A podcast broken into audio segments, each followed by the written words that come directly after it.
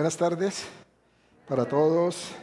Eh, quiero unirme a, a esta felicitación a todos los padres de esta congregación.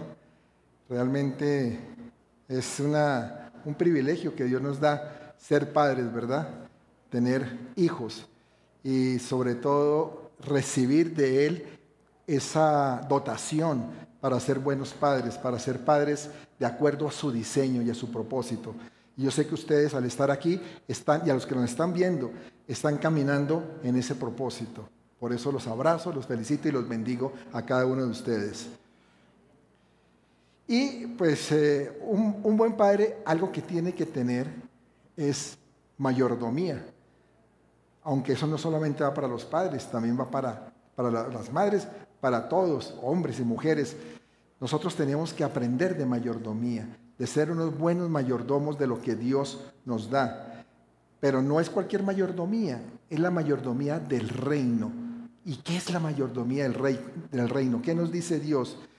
Hay que entender que todo le pertenece a Él, todo le pertenece al Señor. El Salmo 24.1 dice que del Señor es la tierra y todo lo que hay en, en ella, el mundo y los que en Él habitan. Entonces tú puedes decir, ¿por qué no te toca así? Yo le pertenezco al Señor. Dile, yo le pertenezco al Señor. Porque aquí lo dice su palabra, todos los que en Él habitan. Y nosotros pues solamente somos administradores de su creación. Él nos puso aquí para administrar lo que le pertenece.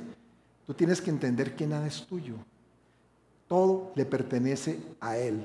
Los padres que tenemos hijos, pues los hijos la verdad, no nos pertenecen, son de Dios, que nos los da para que nosotros los formemos, para que hagamos una buena mayordomía en ellos también, pero son de Dios. Y lo que Dios nos da, nos da para que nosotros disfrutemos de esas cosas. Pero entonces tenemos que aprender a manejar lo que Él nos ha dado, a ser buenos mayordomos de lo que nos ha dado a cada uno. Y es parte también de nuestro propósito, porque el propósito de Dios está en que nosotros disfrutemos de cada cosa que Él nos da, pero también que lo manejemos como debe ser. En la Biblia encontramos un gran ejemplo de mayordomía, eh, es decir, de saber administrar, que es José.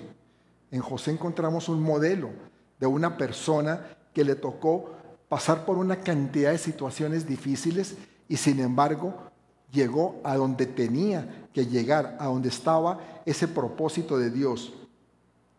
Y hay que entender que un, buen mayordomo es alguien recursivo. Y José fue una persona muy, muy recursiva. Eh, él siempre pudo sacar lo mejor en medio de las circunstancias. ¿Cuántas veces nosotros no estamos pasando circunstancias difíciles y decimos, pero ¿cómo le hago a esto? ¿Cómo puedo hacer para que eh, logre tal cosa, tal resultado? Ahí es donde se prueba en dónde estamos, cómo estamos parados, en qué estamos cimentados. Y es donde tenemos que saber administrar las cosas que Dios nos da. Eh, en el caso de José, él no tuvo las condiciones humanas para llegar a donde, a donde llegó. Todo le era desfavorable. Sus hermanos lo rechazaron, lo vendieron, eh, luego termina en una cárcel en Egipto, termina siendo una persona eh, procesada. ¿Quién podía decir que iba a llegar a ser el segundo hombre al mando en todo Egipto? Nadie. Las circunstancias humanas nos decían lo contrario. Pero por otra parte estaban esas circunstancias espirituales, que Dios estaba con él. Y es lo que nosotros tenemos siempre que, entender, de que a veces las cosas no son fáciles, vemos que, todo como que se nos nubla, pero que Dios sí está con nosotros, porque es una promesa de Él y su palabra lo dice, que yo estaré contigo hasta el último de tus días. Entonces, si le creemos nosotros, pues vamos a poder salir adelante en lo que nos propongamos. Y en otras ocasiones, en varias ocasiones hemos dicho aquí, algo que pues está en la palabra y que sabemos que es así, y es que el mundo no va a mejorar. Porque siempre esperamos de que esto sea mejor de pronto en un tiempo. En el mundo como tal no. Que tus circunstancias mejoren, sí. tú sí puedes mejorar, uy, puedes lograr muchas cosas más. Pero el mundo como tal, como un sistema, no va a mejorar. Y Dios quiere que seamos todos los hijos de Él como, como José que podamos ser solución en medio de esta crisis que vive el mundo, que nosotros seamos una solución, una respuesta favorable para todo lo que está pasando. Que seamos parte, como dice mi esposa, que me gusta que dice, no, es que hay que ser parte de la solución y no del problema, porque muchas veces como que somos parte del problema, ¿no?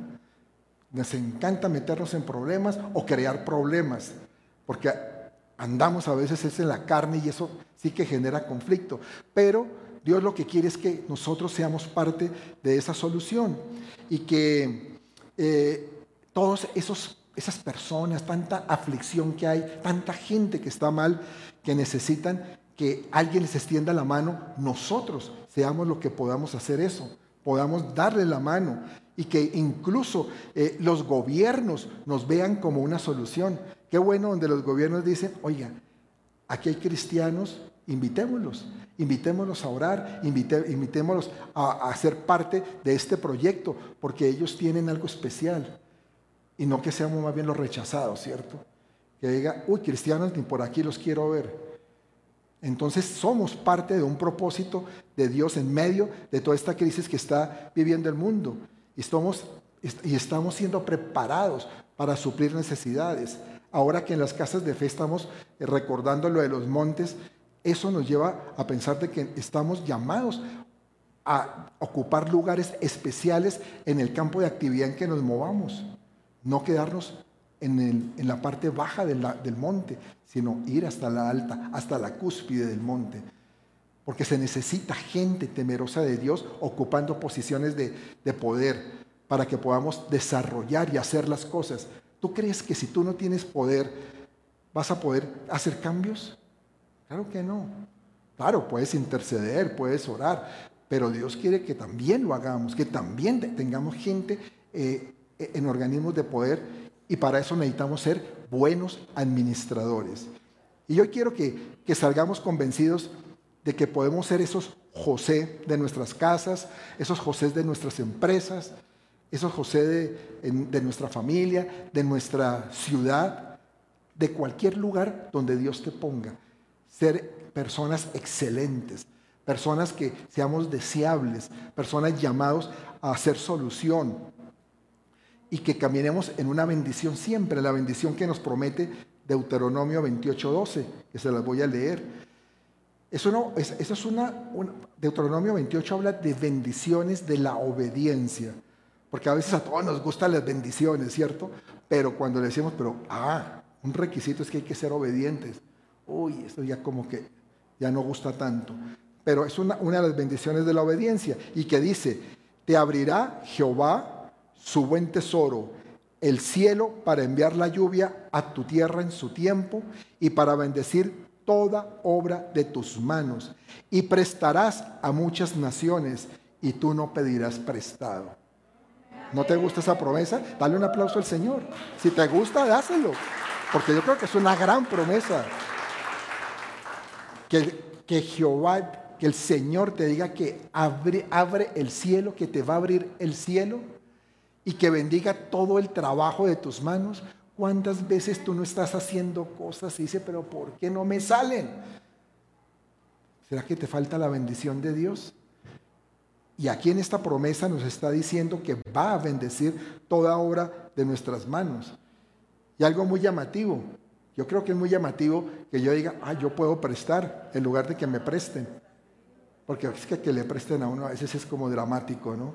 Pues tener que poner la cara y luego poner la cara para pagar, es hasta peor, ¿cierto?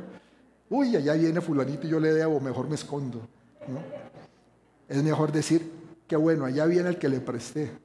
De pronto, no me va a pagar todavía, pero yo sé que hice algo productivo, le presté, pude prestarle, pude ayudarlo. Mejor si le paga, claro. Bueno, tú tienes que saber que el Señor nos ha llamado para ser parte de este sistema. Nosotros no podemos decir, es que yo no quiero estar en este mundo, yo quiero como irme a habitar al Tíbet y no, y, no seguir viendo todo lo que está pasando. No, Lamentablemente no es así. El Señor nos ha llamado a ser parte de este sistema como, como fue José o como fue Daniel. Daniel fue parte de un sistema, de un sistema babilónico.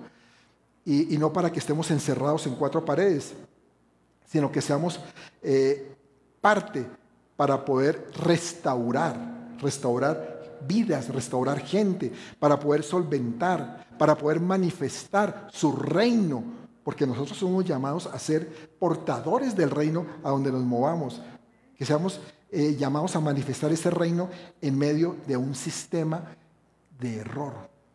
Y lo llamo así porque este sistema es un sistema equivocado, no es el sistema que Dios diseñó.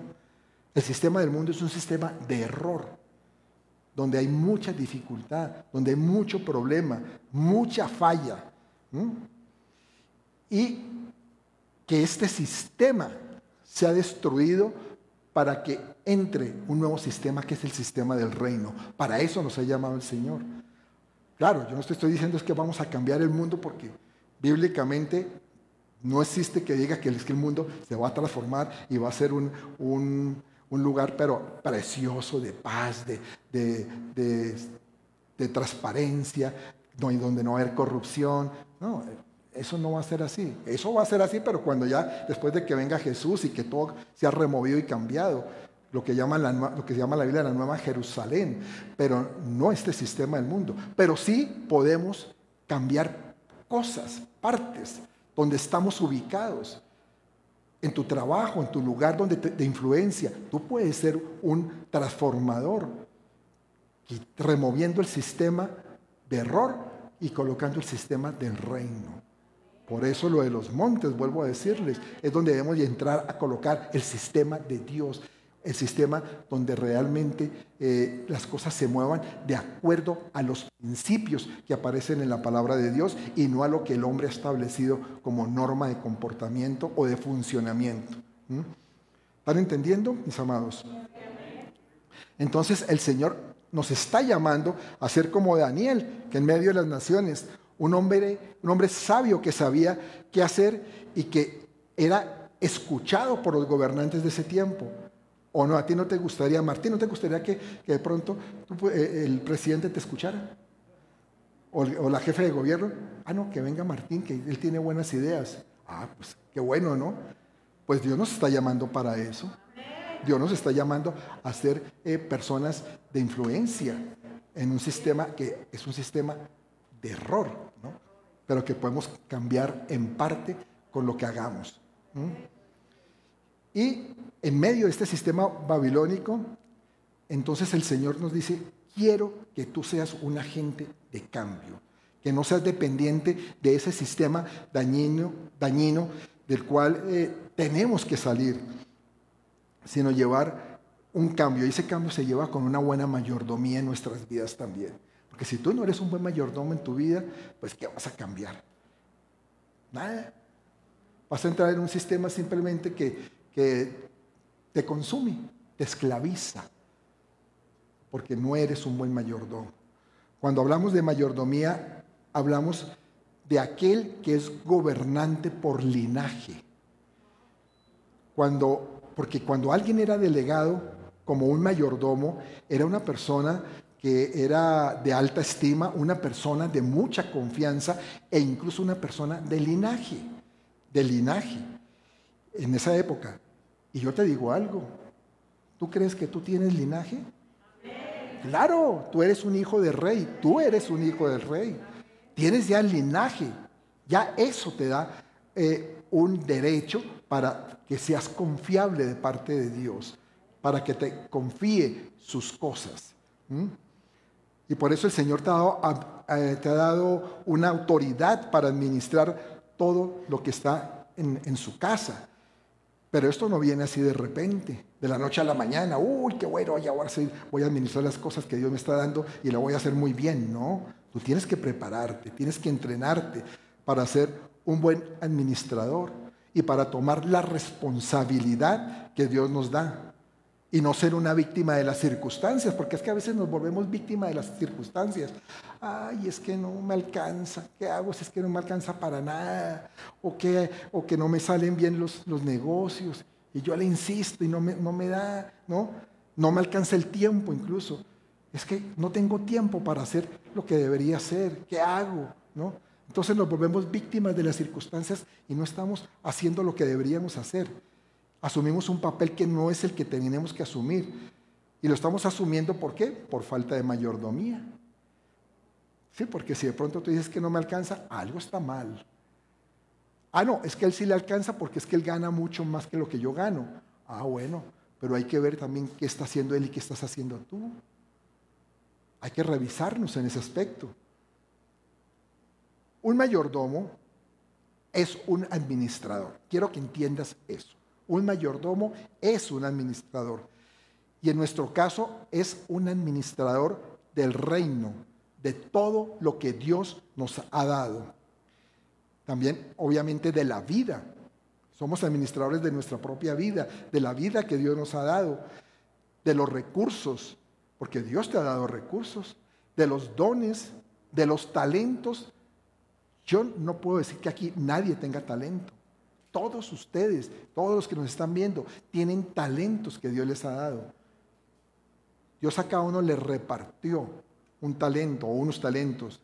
Y, a cada uno también le dio un propósito. Y también somos, tenemos que ser buenos mayordomos de ese propósito que Dios nos ha dado. Y a veces ni entendemos el propósito, pues cómo podemos ser mayordomos de algo que ni siquiera sabemos. Pero tenemos que encontrar y descubrir ese propósito y caminar con una buena administración de ese propósito. Yo quiero que entiendan algo la mayordomía de Dios no se trata solo de dinero, porque es que a veces cuando hablamos de mayordomía pensamos solamente en dinero, que también es parte de la mayordomía, pero no solo de dinero. Hay gente que tiene dinero eh, en sus cuentas bancarias, por ejemplo, pero delante de Dios está siendo un mal administrador. No está administrando bien las cosas que Dios le ha dado. La, mayordomía tiene que ver con todo lo que Dios te ha dado en tu vida. Por ejemplo, ahora que estamos en el Día del Padre, tenemos que ser buenos mayordomos de, los, de, la, de la esposa y de los hijos que Dios nos da. Saber administrar bien las cosas en nuestra casa. Saberlos conducir bien dentro del propósito que Dios también les ha dado a ellos. Es, darle sentido a todo lo que Dios ha puesto en tu mano. Y cuando tú entiendes ya eso, tú entiendes que eres un mayordomo, también entendemos algo con lo que empezamos, que Dios es el dueño de todo, que tú no eres dueño de nada. ¿Ah? ¿Cómo les parece? Están muy callados. Tú no tienes nada. No tengo nada. Por eso es la canción, no tengo nada que darte. Que no tenemos nada que darle a Dios. Todo es de Él, al fin de cuentas. Que administramos lo que es de Él es diferente, ¿no? Y cuando entendemos que ya no tenemos nada, pues tampoco es tan doloroso dar. Ya no nos duele dar porque a fin de cuentas simplemente estoy trasladando de aquí a aquí lo que es de Dios. Si yo siembro en alguien, ah, bueno, es que no estoy sembrando mi dinero, siembro un dinero que Dios me dio para administrar y en mi administración digo, voy a sembrarlo acá. Ya no me duele, porque sé que es de Dios, que no es mío. ¿Me entiendes? Ya lo hago con gozo, ¿no? a veces dar, pucha, ¿cómo cuesta, no? Pero cuando hacemos, cuando lo entendemos, qué bueno, esto es de Dios y Dios quiere dárselo a, a tal persona, pues se lo damos, ¿cierto? Y eso nos hace libres. Eso es lo bueno. Ya somos libres, ya no somos atados a todas las cosas materiales y a este sistema de error que es el mundo. ¿Mm? Una pregunta que, nos podemos hacer es, ¿por qué debo ejercer una mayordomía bajo el diseño de Dios y no bajo otro diseño? ¿Mm? Y tenemos varias razones para esto. La primera, es que una mayordomía bajo el diseño divino define tu relación e intimidad con el Padre Celestial. Es que hay personas que tienen una relación truncada con Dios, ¿sabes? Por ejemplo, personas que de pronto eh, fracasaron en algún negocio y después dice, pero Dios, ¿por qué no me ayudó? Dios, ¿por qué no me sacó adelante? Y entonces termina por alejarse de Dios trunca su relación con Dios porque no han entendido bien cómo se mueven las cosas. Y, y realmente esa relación se daña por una mala mayordomía, fíjate, o porque no hizo bien lo que tenía que hacer bien. Otra razón para una mayordomía bajo el diseño de Dios es que te ubica en cuál es la responsabilidad que tiene Dios y cuál es la que tú tienes. Porque a veces queremos echarle toda la culpa a Dios y no entendemos que hay también responsabilidad tuya. Ahora, Dios sí tiene responsabilidades porque están en su palabra. Dios sí se responsabiliza de muchas cosas tuyas. Y te voy a poner un ejemplo. ¿Tú crees que a Dios hay que pedirle alimento? ¿Tú crees eso? ¿A Dios hay que pedirle alimento? Fíjate que no. Eso es responsabilidad de Él. Porque lo dice la Biblia. Dice el Salmo 34, 10, los leoncillos necesitan y tienen hambre, pero los que buscan a Jehová no tendrán falta de ningún bien.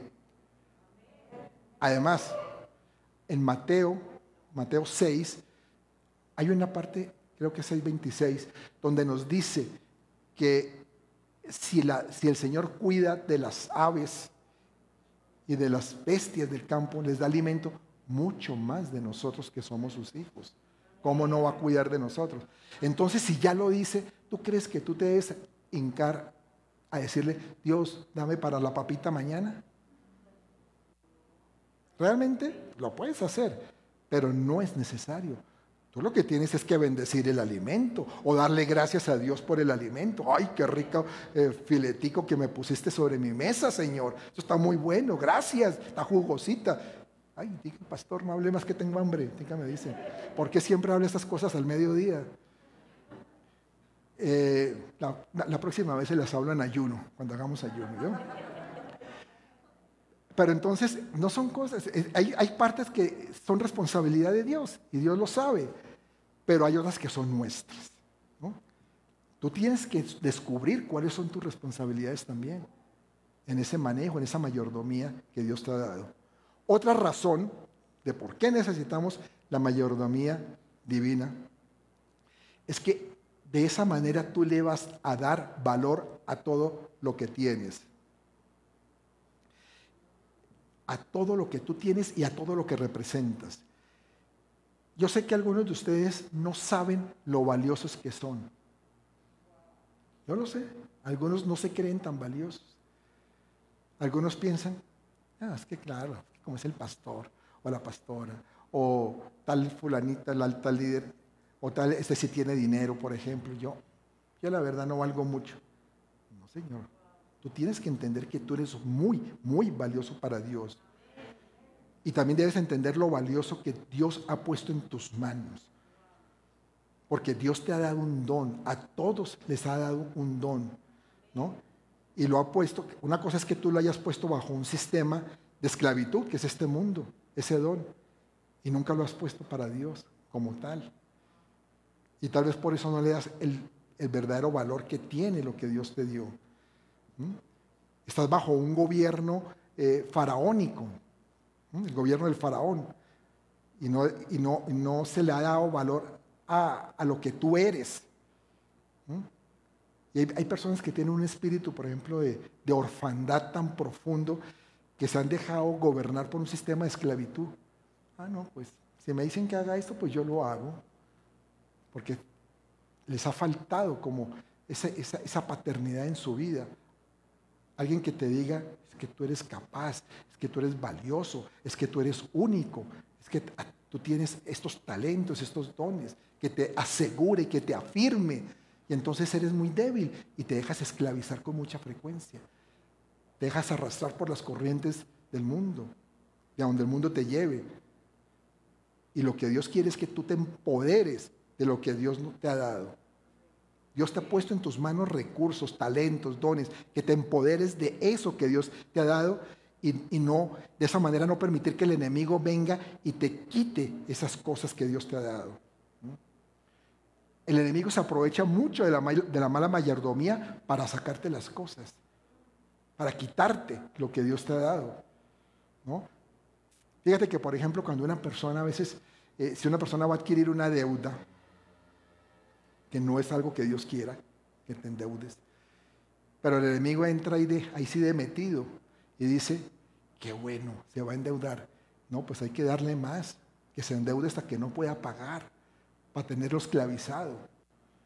Y entonces te sorprende, vas a de pronto a un banco y te dice, ¿sabe qué? Usted ya no, usted, usted está pidiendo 10 mil, pero usted tiene cupo para 20 mil, le podemos prestar 20 mil si quiere. ¡Qué bueno!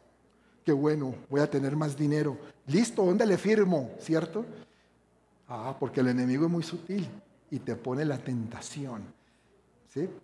Y si, y si tú eres un mal mayordomo, pues imagínate, vas a volver añicos ese dinero. Y después vas a ser esclavo del sistema, del sistema financiero. Pero cuando tú te empoderas, que es diferente que dices, ¿qué es empoderar en este caso, en este ejemplo? ¿Saben que no? Yo de pronto necesito un dinero, sí, pero voy a mirar cómo lo voy a conseguir de otra manera. Yo sé que tengo, que Dios me lo va a proveer y voy a buscar la, alternativa. No me voy a endeudar, no lo voy a hacer. Entonces tú te estás empoderando. ¿Y qué va a pasar? Que esos años que se comió la oruga, la langosta y el saltón, no solamente serán restaurados, sino también van a ser restituidos. Dar un aplauso al Señor.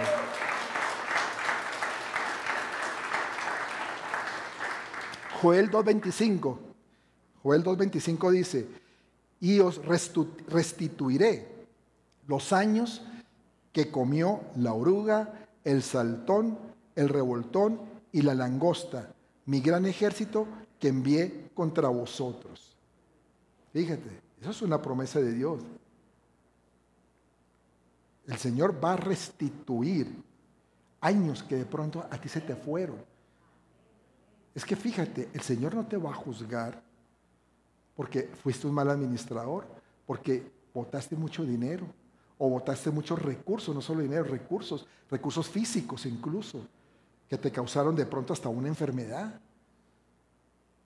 Dios no te va a juzgar por eso, pero sí Dios quiere que eso quede atrás, que tú te empoderes de lo que te ha dado, que tomes carácter, autoridad y digas, no más, hasta aquí llego. Voy a hacer las cosas como deben ser, correctamente. ¿Y qué va a pasar? Que el Señor va a restituir, va a restituir todo eso que perdiste y te va a dar otras cosas, lo que necesitas para que tú salgas adelante. Amén.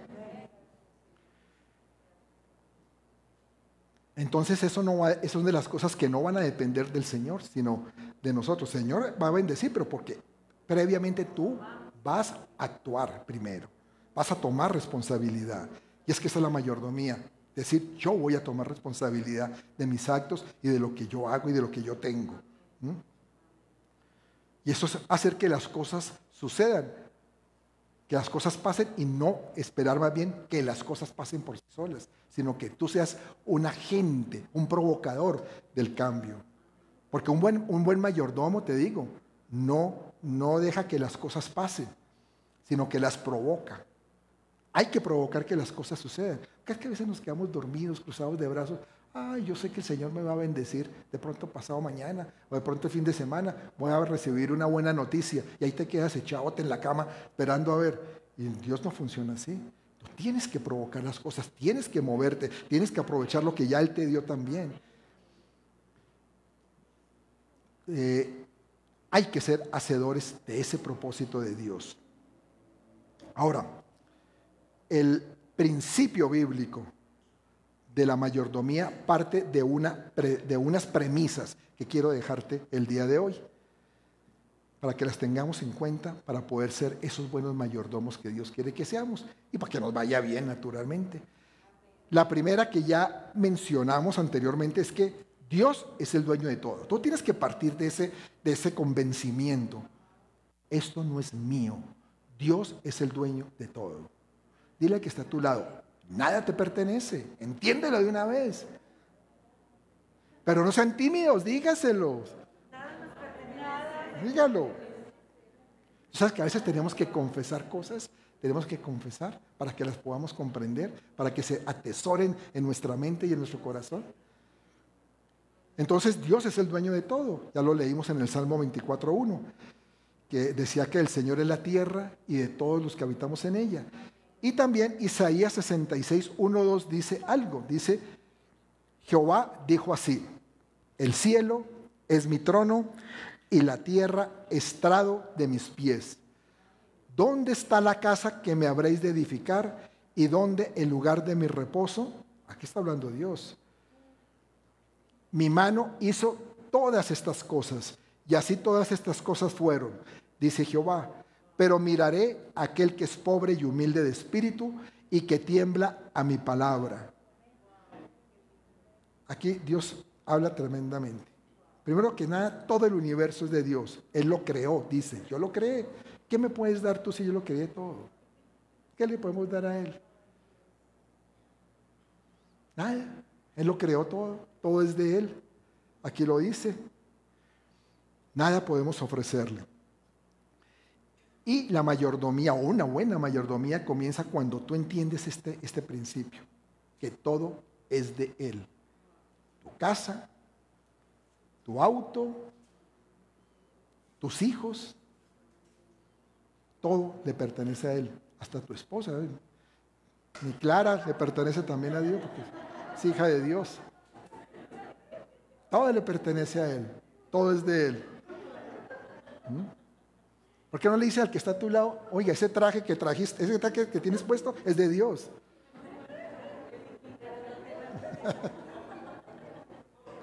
Todo es de Él. No, Él no te lo está pidiendo.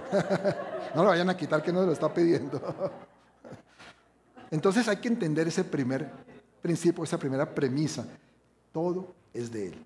La segunda premisa que debemos comprender es que todo lo que tengo, Dios me lo ha dado para administrarlo en su nombre. Todo, Dios me lo ha dado para administrarlo. Mateo 25, 14, 15. Mateo 25, 14, 15 dice, porque el reino de los cielos, esta es la, la conocida parábola de los talentos. Porque el reino de los cielos es como un hombre que yéndose lejos, llamó a sus siervos y le entregó sus bienes.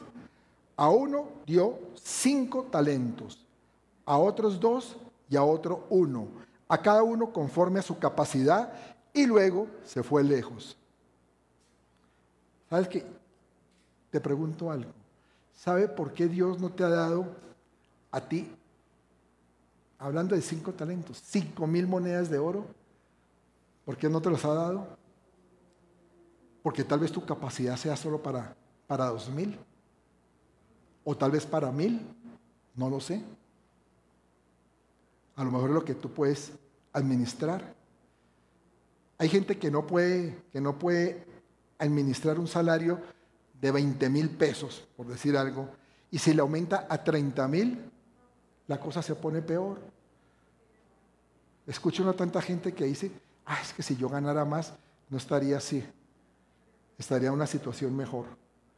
Y entonces empieza a ganar 30 mil y se le vuelve más crítica, porque entonces ya cree que tiene más capacidad para endeudarse, para adquirir compromisos y se le vuelve un problema más gravoso.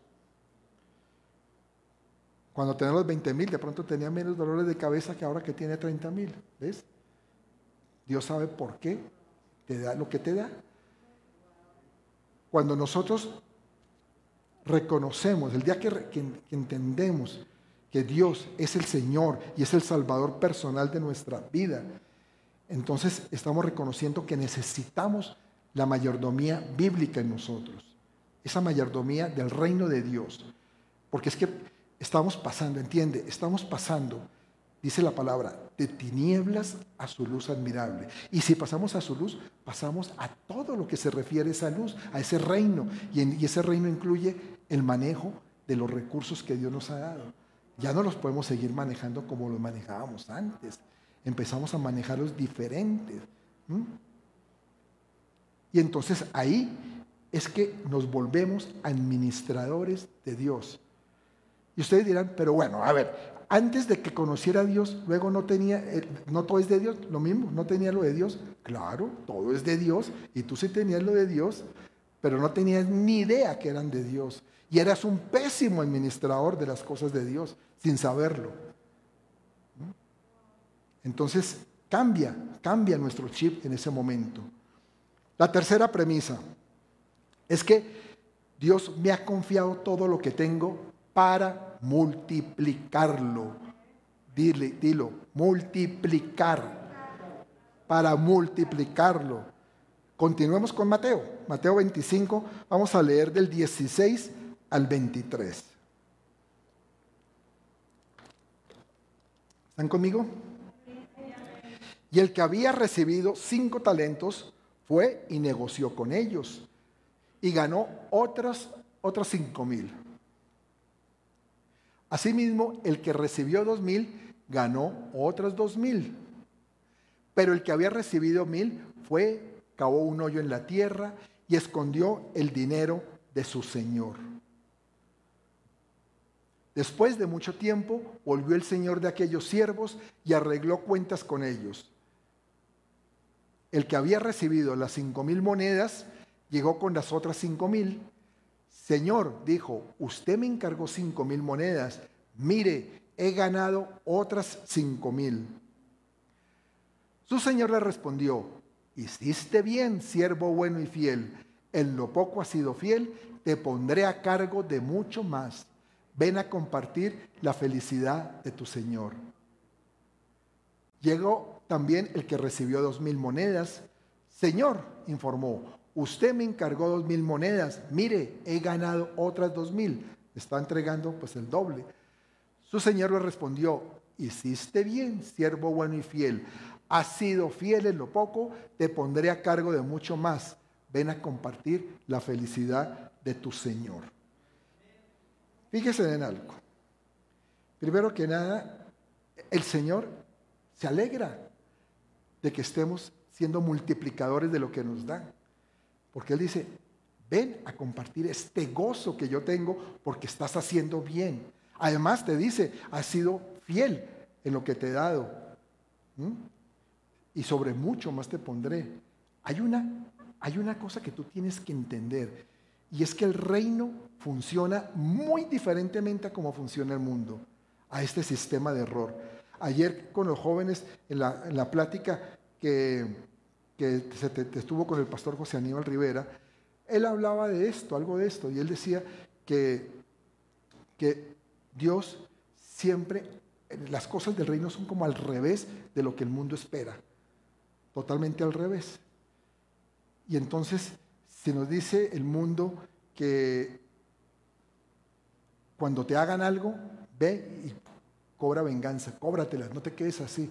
Dios te dice, no, ni es la venganza, Tú lo que tienes que hacer es colocar la otra mejilla.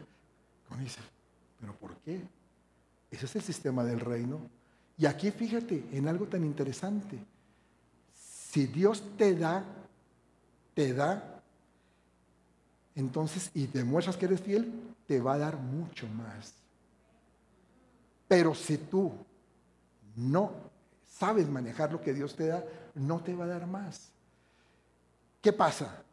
Que vemos a veces que la gente que no tiene, entonces a eso, hay que, eso es lo que hay que darle, porque pobrecitos no tienen. Pero al que tiene hay que quitarle, porque para eso tiene, quitémosle. Ojo, no estoy hablando de política, que no vayan a interpretar. Que sí se vuelve algo político a la larga, sí, pero porque son sistemas de error. Pero se, se cuestiona al que produce, al que multiplica, pero hay que mirar a ver cómo favorezco al que no hace nada, al que no es capaz de manejar lo poco que, puede, que tiene. Porque si manejara bien lo poco que tiene, ya tendría mucho más. ¿Mm? Eso es una premisa del reino, no lo estoy diciendo yo. Está aquí, en esta parábola de los talentos. Y es que ante Dios solo hay dos tipos de siervos, el que es productivo y el que es malo para administrar lo que Dios le ha confiado. La pregunta que te hago hoy es, ¿Tú estás siendo un mayordomo productivo de lo que Dios te ha dado? No me conteste, solamente de reflexión. ¿Estás siendo productivo en lo que Dios te ha dado? Cuarta premisa. La cuarta premisa dice es que yo puedo ser un mal administrador o un mal mayordomo de lo que Dios me ha confiado, ¿sí? Yo lo puedo ser. necesariamente. Sí, puede suceder. Mateo 25, 24 al 28 dice, pero llegando también el que había recibido un talento dijo, Señor, explicó, yo sabía que usted es un hombre duro, que cosecha donde no es sembrado y recoge donde no ha esparcido. Así que tuve miedo y fui y escondí su dinero en la tierra. Mire, aquí tiene lo que es suyo. Muy honesto, muy recto el hombre, devolviendo, pues sí, no hice nada con él, pero ahí te lo devuelvo. Pero su señor le contestó, siervo malo y perezoso. Así que sabías que cosecho donde no es sembrado y recojo donde no es esparcido. Pues debía haber depositado mi dinero en el banco para que a mi regreso lo hubiera recibido con intereses. Quítenle las mil monedas y dénsela al que tiene las diez mil. Ah, lo que acabo de decirles. Al que más tiene, más se le da. ¿Cómo? Eso no es justo. Al que más tiene le van a dar más. Sistema del reino. Pero es por eso. Porque Dios espera productividad en nosotros. Dile al que está a tu lado, productividad.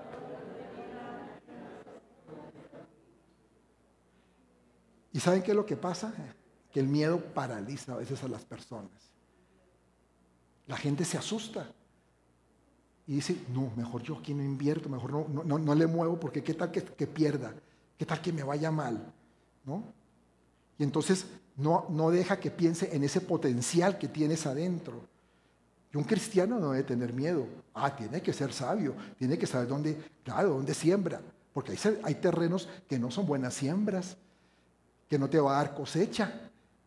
Tienes que saber cuál es el terreno fértil, pero tienes que sembrar, tienes que mover, tienes que actuar y no quedarte de brazos cruzados. Dios nos manda a movernos. Dice la palabra que todo es posible para quién? Para el que cree. Todo. Si tú crees en Dios y sabes que Dios te está mandando a hacer algo, hazlo. Que vas a salir adelante. Dios nos manda a trabajar con lo que tenemos y también nos manda a invertir lo que nos ha dado, a que lo movamos. Tú tienes, así tengas poco o mucho, tienes que multiplicarlo. Aquí estamos viendo de 10, de 5, de 1, lo que sea, pero tienes que multiplicarlo. Y no arrastrarnos con el mundo que critica al que sabe multiplicar y más bien se padece del que no lo sabe hacer. Porque así es el mundo. Quinta premisa. La quinta premisa es que Dios me ha confiado lo que tengo para ser generoso con los demás. Dios quiere que seamos generosos, que no seamos amarretas, codos. Primera de Juan 3, 17, 18 dice, pero el que tiene bienes de este mundo y ve a su hermano tener necesidad y cierra contra él su corazón, ¿cómo mora el amor de Dios en él? Hijitos míos, no amemos de palabra ni de lengua, sino de hecho y en verdad. Aquí lo que está diciendo es que debemos amar con hechos, no solamente de labios para afuera. Hay un refrán muy conocido que dice, eh, obras son amores y no buenas razones. Hay que actuar, hay que obrar. No solamente decir, ay, sí, hay que ayudar, tenemos que ayudar a tal persona y no hacer nada. O hagamos esto, pastor, ¿por qué no, no hacemos una campaña para levantar recursos para ayudar a necesitados de no sé dónde? Bueno, qué bien. Entonces, ¿qué te anima? Tú, la, organizas. Ay, no, pastor, no tengo tiempo. Es para que usted lo haga. ¿Mm? Entonces tenemos que, que ayudar, que estar pendiente, pero hacerlo realmente. ¿No? Tenemos que ser generosos con los demás. Empezando por nuestra propia familia. Ustedes saben que hay gente que es bien tacaña con su familia. Padres que a veces son bien amarretas con los suyos pero con los de afuera son bien generosos. Yo me acuerdo de, un hombre cristiano que conocí, que increíblemente eh, tenía un refrigerador donde él guardaba sus cosas y le echaba llave para que no se lo comiera ni su mujer ni sus hijos. Imagínense, le echaba llave. O sea, no quería compartir con su propia familia lo que tenía siendo el proveedor y siendo una persona cristiana que conocía de, Cristo. ¿no? Entonces, ¿ustedes creen que eso está bien delante de Dios? Por supuesto que no, ¿cierto? Hay que empezar por el cuidado de nuestra casa. Ahora, la mayordomía del reino también, nos manda a ser buenos mayordomos de, nuestro tesoro, de nuestra economía. Y esto implica tres cosas. En primer lugar, la creación de tu riqueza. Esa, esa, esa, creación de tu riqueza no viene por arte de magia. Mucha gente yo sé que espera, uy, me voy a comprar el cachito de la lotería porque me lo voy a ganar y me va a llegar. Y empiezan inclusive a gastar antes de que, juegue el número, ¿no? Y ya está endeudado cuando llegue el sorteo. No. Tenemos que producir trabajando. Eso es algo que no es espontáneo. Es un producto del esfuerzo, del día a día. La Biblia dice algo, dice que nos da el poder, que Dios nos da el poder para hacer las riquezas. Entonces, si Dios nos da el poder, fíjese, Dios te da las riquezas. Error, a veces pensamos, ah, es que Dios es el que me, me da la riqueza. No, Dios te da el poder para hacer riquezas. Te da ese poder. Entonces de nosotros dependemos si las hacemos o no las hacemos. ¿Mm? ¿Por qué? Porque Dios bendice el trabajo de tus manos. Si tú te mueves con diligencia, le crees a Dios, camina en su voluntad, te va a bendecir, vas a prosperar. De eso no hay duda. ¿Por qué? Porque Dios dice que te da el poder para hacer las riquezas. Dios te da ese poder. Ese poder está aquí, en tus manos. ¿Por qué no miras tus manos? Mírate tus manos, ¿no? Pregunta, ¿qué estoy haciendo con mis manos? ¿Qué estoy haciendo con mis manos? Pregúntate. El buen mayordomo, como en la parábola de los talentos que hemos estado leyendo, multiplica lo que se le ha confiado. Esto implica generar riqueza, ¿cierto? Generar riqueza. Dice 2 Tesalonicenses 3, 7 y 8 dice Pablo, porque vosotros mismos sabéis de qué manera debéis imitarnos, pues nosotros no anduvimos desordenadamente entre vosotros, ni comimos de balde el pan de nadie, sino que trabajamos con afán y fatiga día y noche, para no ser gravosos a ninguno de vosotros. Y más adelante, ahí en el verso 10, hay que entender algo. Eso lo escribió Pablo. Y Pablo era una persona que trabajaba. Un hombre supremamente espiritual y sin embargo también laboraba y hacía el trabajo en sus manos. Él seguía funcionando también para producir riquezas. Dice en el verso 10, porque también cuando estábamos con vosotros os ordenábamos esto, si alguno no quiere trabajar, tampoco coma. Wow, palabra fuerte, ¿cierto? Si alguno no quiere trabajar, pues no coma. Palabra de Dios. Pero viene de Él. Debemos, no debemos confundir el vivir con fe con no trabajar. Porque es que eso también pasa. Hay gente que, como que está en Cristo, dice, yo voy a vivir de fe. Yo no tengo problema. Yo no me afano. No me voy a preocupar. Dios es mi proveedor y yo sé que Él va a proveer. Ah, sí, pero Él va a proveer cuando tú trabajes. Hijo, hágale. Tienes que moverte, tienes que chambear. Y cuando tú chambees y que sabe Dios que estás haciendo tu esfuerzo, Dios te va a recompensar. Él va a estar contigo. Él no te va a abandonar.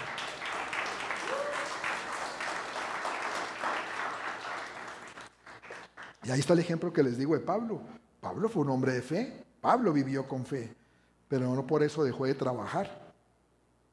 Porque Dios bendice el trabajo de qué? De nuestras manos. Él la bendice. Uri. Segundo elemento de esa mayordomía bíblica de nuestro tesoro, este sí le gusta a muchos. Porque cuando dice trabajar, es como que eso, eso, es fuerte. Pero este sí es muy, muy agradable al oído.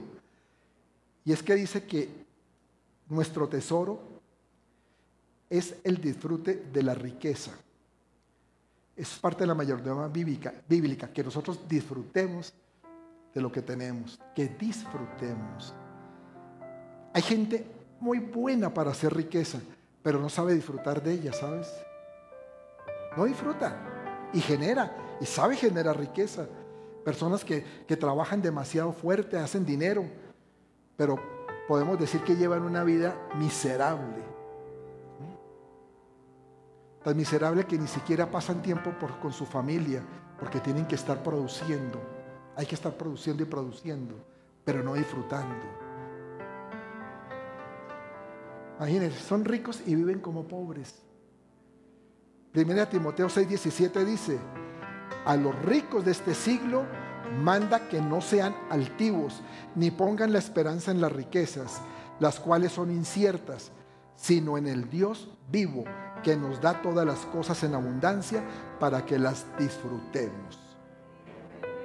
Amén. Nuestra confianza, iglesia preciosa, tiene que estar en Dios, no en las riquezas. Tiene que estar esa en Él. Que esté puestas en el dador de las riquezas no en las riquezas.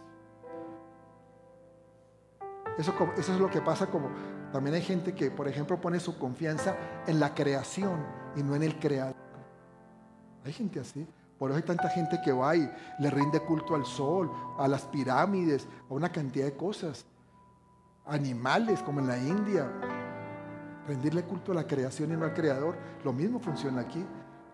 Gente que le rinde pleitesía a la riqueza, pero no al creador de esas riquezas, al que nos las dio. Si Dios te ha dado a ti ropa en abundancia, pues úsala. Y no andes vestido como pobre, con un pantalón ahí todo manchado, sucio, o una camisa, una chamarra ya rota. Y, el, y, tu cuarto, en tu cuarto un poco, en tu closet un poco de ropa ahí sin usar, que porque se me puede dañar se me puede deteriorar, está muy bonita y no quiero que se me dañe. Yo sé que ustedes se ríen, pero hay gente que vive así. Es increíble. ¿Sabe qué? Si no lo vas a usar, regálala. Si te vas a poner siempre lo mismo, pues quédate con lo mismo, si es lo que quieres. Pero regala la otra porque hay gente que sí la va a poder disfrutar verdaderamente. Hay personas que, por ejemplo, tienen una, una, vajilla preciosa, una cristalería hermosa, y uno dice, oye, ¿por qué no la usas? Ay, porque es para una ocasión especial. ¿Y cuál es la ocasión especial? No sé, no me ha llegado. Algún día me llegará esa ocasión especial y ahí la voy a usar. Chacho, ¿qué pasa? ¿Para qué la tienes entonces? ¿Solo exhibición? Úsala. Dios nos dice, disfruta de tus riquezas, disfruta de lo que Él te da para que tú lo manejes, lo administres. ¿Mm? Hay gente que, por ejemplo, puede viajar con su familia, puede hacer el viaje que quiera y no lo hace. Porque dice, es que cuesta mucho. Y la verdad es que no le cuesta nada para lo que tiene. Porque cree que, no sé, que no se lo merece, o que su familia no se lo merece, o que va a quedarse pobre. Hay gente que tiene esa mentalidad, pero un hijo de Dios no puede pensar así. Un hijo de Dios tiene que saber también que Dios te dice, produce, si es productivo, y disfruta de lo que produces, de esas riquezas. Yo quiero que disfrutes. En otra parte de la Biblia dice que comer y beber es parte, en Eclesiastés, es parte de lo que nos corresponde. No dice, cuando dice beber, no dice emborracharse, porque no me entiendan. Está hablando es de que, en un sentido de que es parte, el disfrute de la vida. ¿Mm? El tercer elemento de la mayordomía bíblica de nuestro tesoro es compartir la riqueza con la obra de Dios y con el prójimo. Ya habíamos hablado también de, de, que hay que darle a la gente, al necesitado. Pero Dios también nos manda a que contribuyamos con su obra. Y ahí entra el conocido versículo de Malaquías 3.10, ¿no? Que, constantemente pues recordamos, a veces cuando, cuando ministramos los diezmos y las ofrendas que dice, traed todos los diezmos al alfolí y hay alimento en mi casa y probadme ahora en esto, dice Jehová de los ejércitos, si no os abriré las ventanas de los cielos y derramaré sobre vosotros bendición hasta que sobreabunde. Este es, este es un versículo tan claro, tan preciso, un versículo tan... O sea, que no hay que buscarle cómo darle vueltas a esto. Es muy fácil de comprender. Y sin embargo, ¿cómo nos cuesta trabajo obedecer cuando dice Dios esto. Y es un desafío, porque Dios nos desafía, nos desafía a probarlo. Y nos dice que todo el diezmo, dice aquí, todos los diezmos al alfolí, traerlo, el 10% de lo que nos da, que sea para la obra, para su obra. Pero hay gente que le parece demasiado.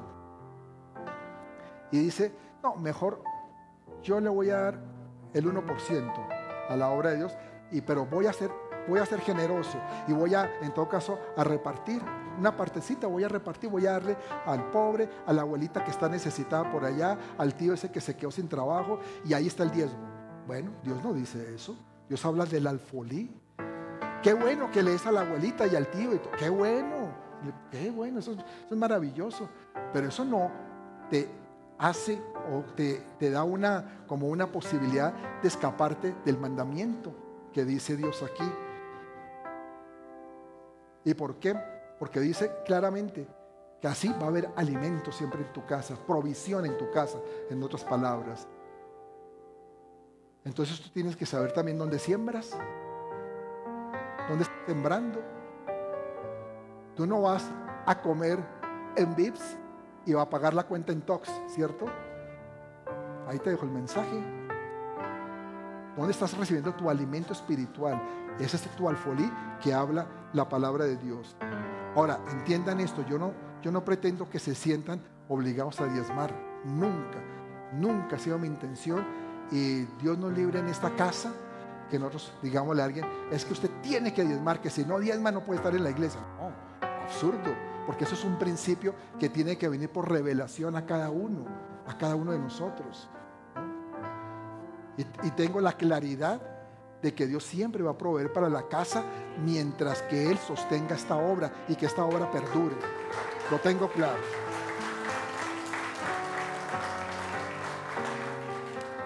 Yo lo que quiero es que ustedes entiendan el principio bíblico para que sean bendecidos. Ese es mi interés, verlos bendecidos. Yo me gozo cuando vienen aquí testimonios dice testimonios de, prosperidad o de, o de, no estoy hablando de evangelio de prosperidad, ojo, es otra cosa. Hablo de un testimonio de prosperidad cuando una persona dice, mire, hice esto y Dios me bendijo en este negocio y mire lo que logré. Qué bueno, yo me gozo. Yo me gozo porque es respaldo de Dios. Lo que yo quiero también es que recuerden que siempre va a ser mejor el 90% con bendición que el 100% sin esa bendición. Mucho mejor, porque ese 90% va a ser multiplicado. Ese 100%, quién sabe. Debemos también trabajar igualmente, como lo dije, para ayudar a los necesitados. Empezando por nuestra casa, y insisto en eso porque muchas veces son nuestros propios hijos los que necesitan algo y se los escatimamos, algo que sea fundamental, ¿no? No capricho. O a veces los mismos padres, padres, personas ya mayores que están en una condición de pronto eh, no muy buena económicamente y los hijos pueden ayudarle y no les ayudan. Tiene que estar en el corazón de las personas el compartir, el dar hasta los propios hermanos, hermanos de carne también, que a veces pasan necesidades y nos hacemos los de la vista gorda, cuando realmente nosotros tenemos que conmovernos también. La riqueza que Dios te ha dado también es para compartir. Y tal vez a veces Dios no, no nos da, es porque somos tacaños. Porque no queremos compartir con otros. Yo he escuchado gente que dice, yo quiero ser millonario, yo quiero tener tu dinero. Pero ¿cuál es el propósito? Ah, porque es que quiero tener una casa más grande, quiero tener un carro más lujoso. ¿Tú crees que Dios es lo, está en el, en el corazón de Dios eso? Mire, Dios te quiere dar la casa, y si quiere te da la casa, te da el carro, pero lo que quiere es ver tu corazón. Diferente a una persona que dice, yo quiero tener más dinero porque quiero ayudar a mucha más gente. Necesito ayudar a más personas. Veo tanta necesidad, veo tanta gente en miseria, que yo quiero hacer algo, pero necesito los recursos. Es la seguridad que eso es complacer el corazón de Dios. La misma iglesia contribuye a eso. Gracias a los diezmos, a las ofrendas de ustedes, nosotros también eh, compramos ocasionalmente despensas apoyamos a necesidades específicas a veces de las personas aquí en el ministerio. Lo hacemos porque sabemos que es parte del trabajo de la congregación. Y no nos cansaremos de hacerlo desde que podamos, porque es parte de el amor de Dios entre unos con otros, en ayudarnos unos con otros. Nuestros bienes también tienen que estar al servicio de Dios, como nuestras casas. Yo quiero felicitar a todos los que tienen casas de fe, a los que han abierto una casa de fe, porque están colocando su casa, el hogar que Dios les ha puesto para que personas escuchen de la palabra de Dios, para que más personas lleguen a los pies de Cristo. Eso es también colocar recursos que Dios te ha dado para su obra.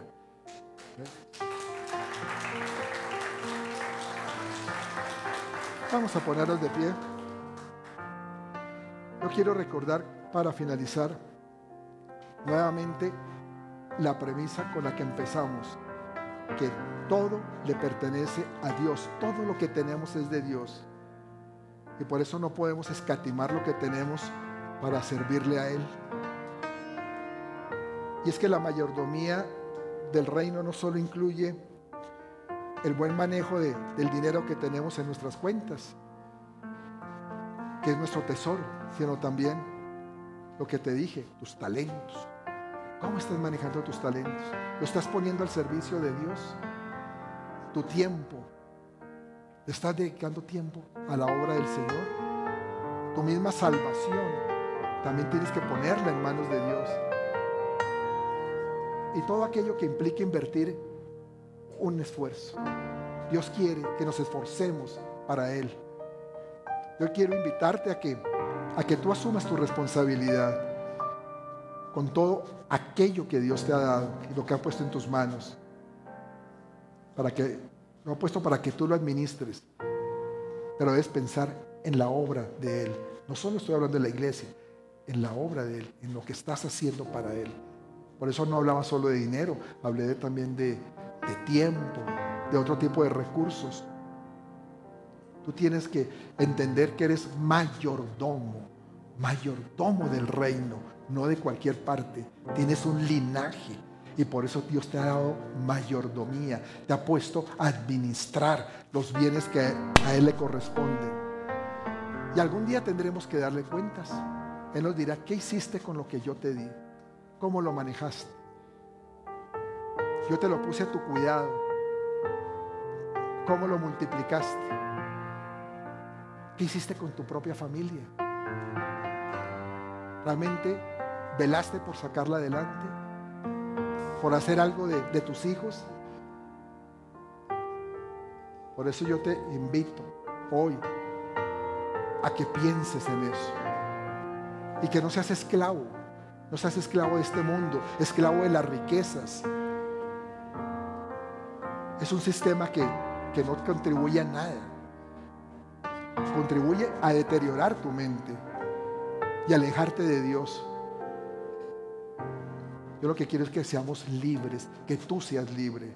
Y para ser libre tienes que saber que Dios te puso a manejar o administrar sus recursos de una manera específica, de acuerdo a sus principios, de acuerdo a lo que es el reino de Dios. Amén. Vamos a cantar.